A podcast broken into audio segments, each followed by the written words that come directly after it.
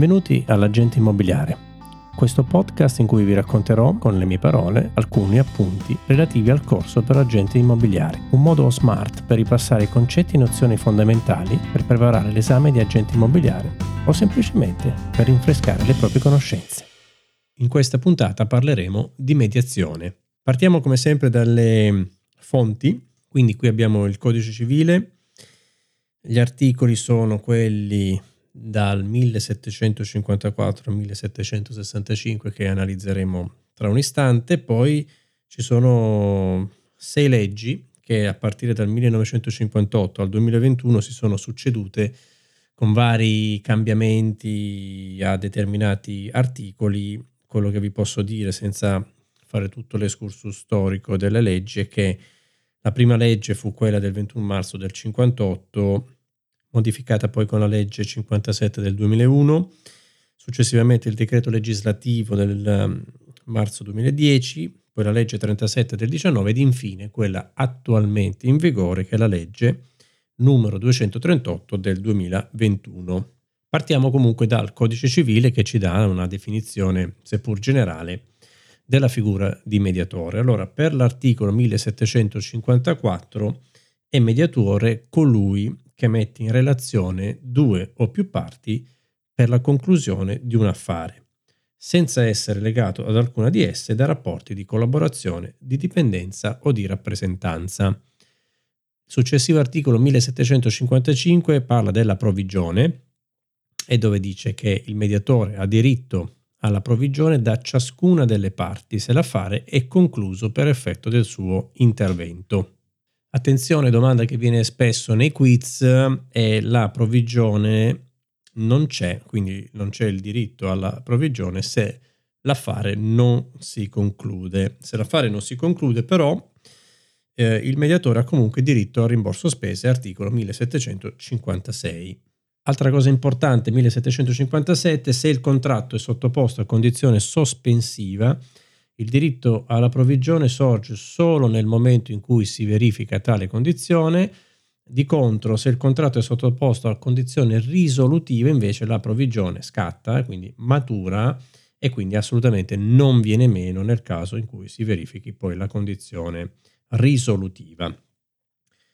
Articolo millesettecentocinquantotto riguarda la pluralità di mediatori, quindi se l'affare è concluso per intervento di più mediatori, ciascuno di essi ha diritto ad una quota della provvigione, mentre l'articolo millesettecentocinquantanove parla della responsabilità del mediatore, dove dice che il mediatore deve comunicare alle parti le circostanze a lui note relative alla valutazione e alla sicurezza dell'affare che possono influire sulla conclusione dello stesso. Quindi il mediatore risponde dell'autenticità della sottoscrizione delle scritture e dell'ultima girata dei titoli trasmessi per suo tramite. L'articolo millesettecentosessanta invece parla degli obblighi del mediatore. I primi due punti non si riferiscono al mediatore, eh, all'agente immobiliare, al mediatore di immobili, ma è più davvero molto, ge- molto generico, mentre il comma tre dell'articolo millesettecentosessanta è più specifico sul ruolo dell'agente immobiliare, parla dell'obbligo di annotare su apposito libro gli estremi essenziali del contratto che si stipula con il suo intervento e lasciare alle parti copia da lui sottoscritta di ogni annotazione. Articolo millesettecentosessantuno in merito alla rappresentanza dice che il mediatore può essere incaricato da una delle due parti eh, di rappresentarla negli atti relativi all'esecuzione del contratto concluso col suo intervento. millesettecentosessantadue articolo importante, parla del contraente non nominato e dice che il mediatore che non manifesta a un contraente il nome dell'altro risponde dell'esecuzione del contratto e quando lo ha eseguito subentra nei diritti verso il contraente non nominato.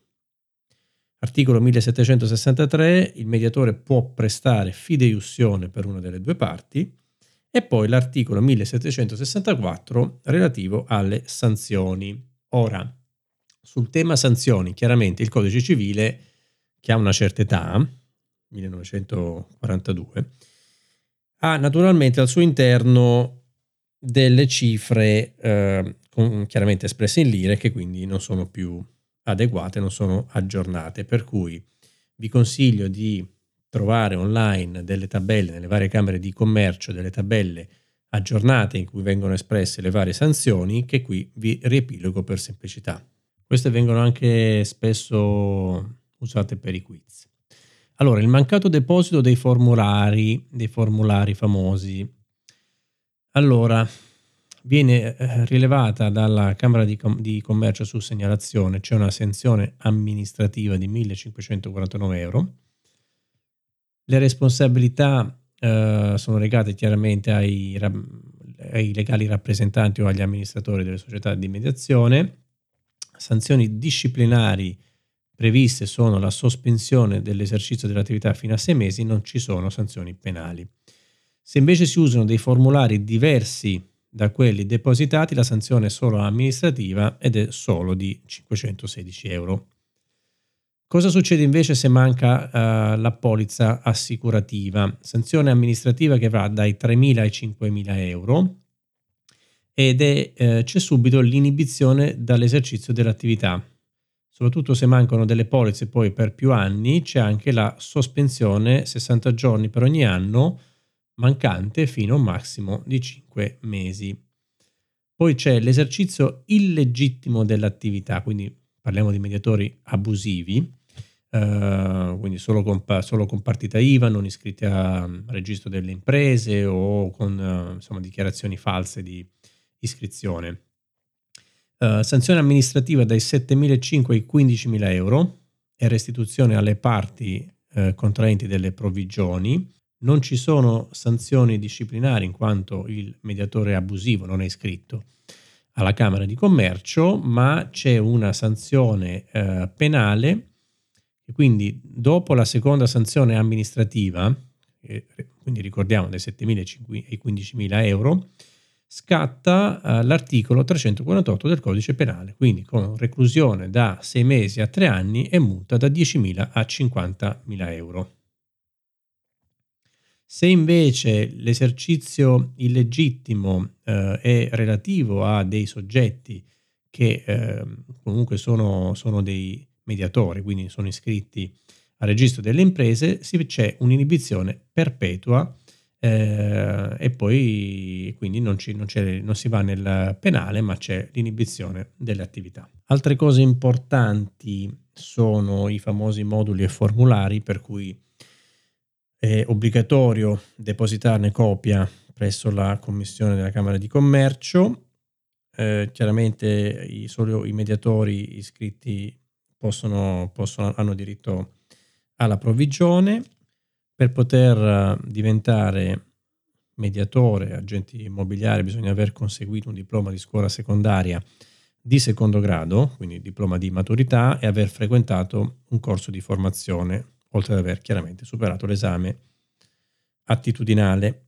E bisogna anche naturalmente avere la capacità professionale in relazione al ramo di mediazione prescelto. Altra cosa importante che viene spesso fuori nei quiz, che riguarda appunto l'ultima modifica alla legge duecentotrentotto del, del duemilaventuno, articolo cinque, è che eh, l'esercizio dell'attività di mediazione è incompatibile con, altre, con alcune attività, tra cui quella ehm, tra attività imprenditoriale di produzione, vendita, rappresentanza o promozioni dei beni afferenti allo stesso settore merceologico per il quale si esercita l'attività di mediazione, oppure la qualità di dipendente di ente pubblico. Attenzione però, eh, il dipendente di ente pubblico può diventare agente se è un dipendente part-time inferiore al cinquanta per cento, ehm, o se lavora come dipendente in una società chiaramente che fa mediazione.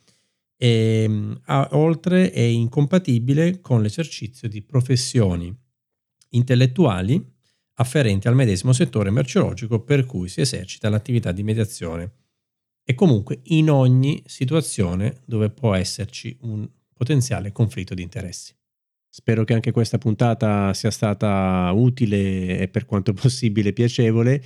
E se ne avrai voglia ti aspetto qui sul canale per i prossimi episodi, per i prossimi argomenti trattati. Ciao, a presto!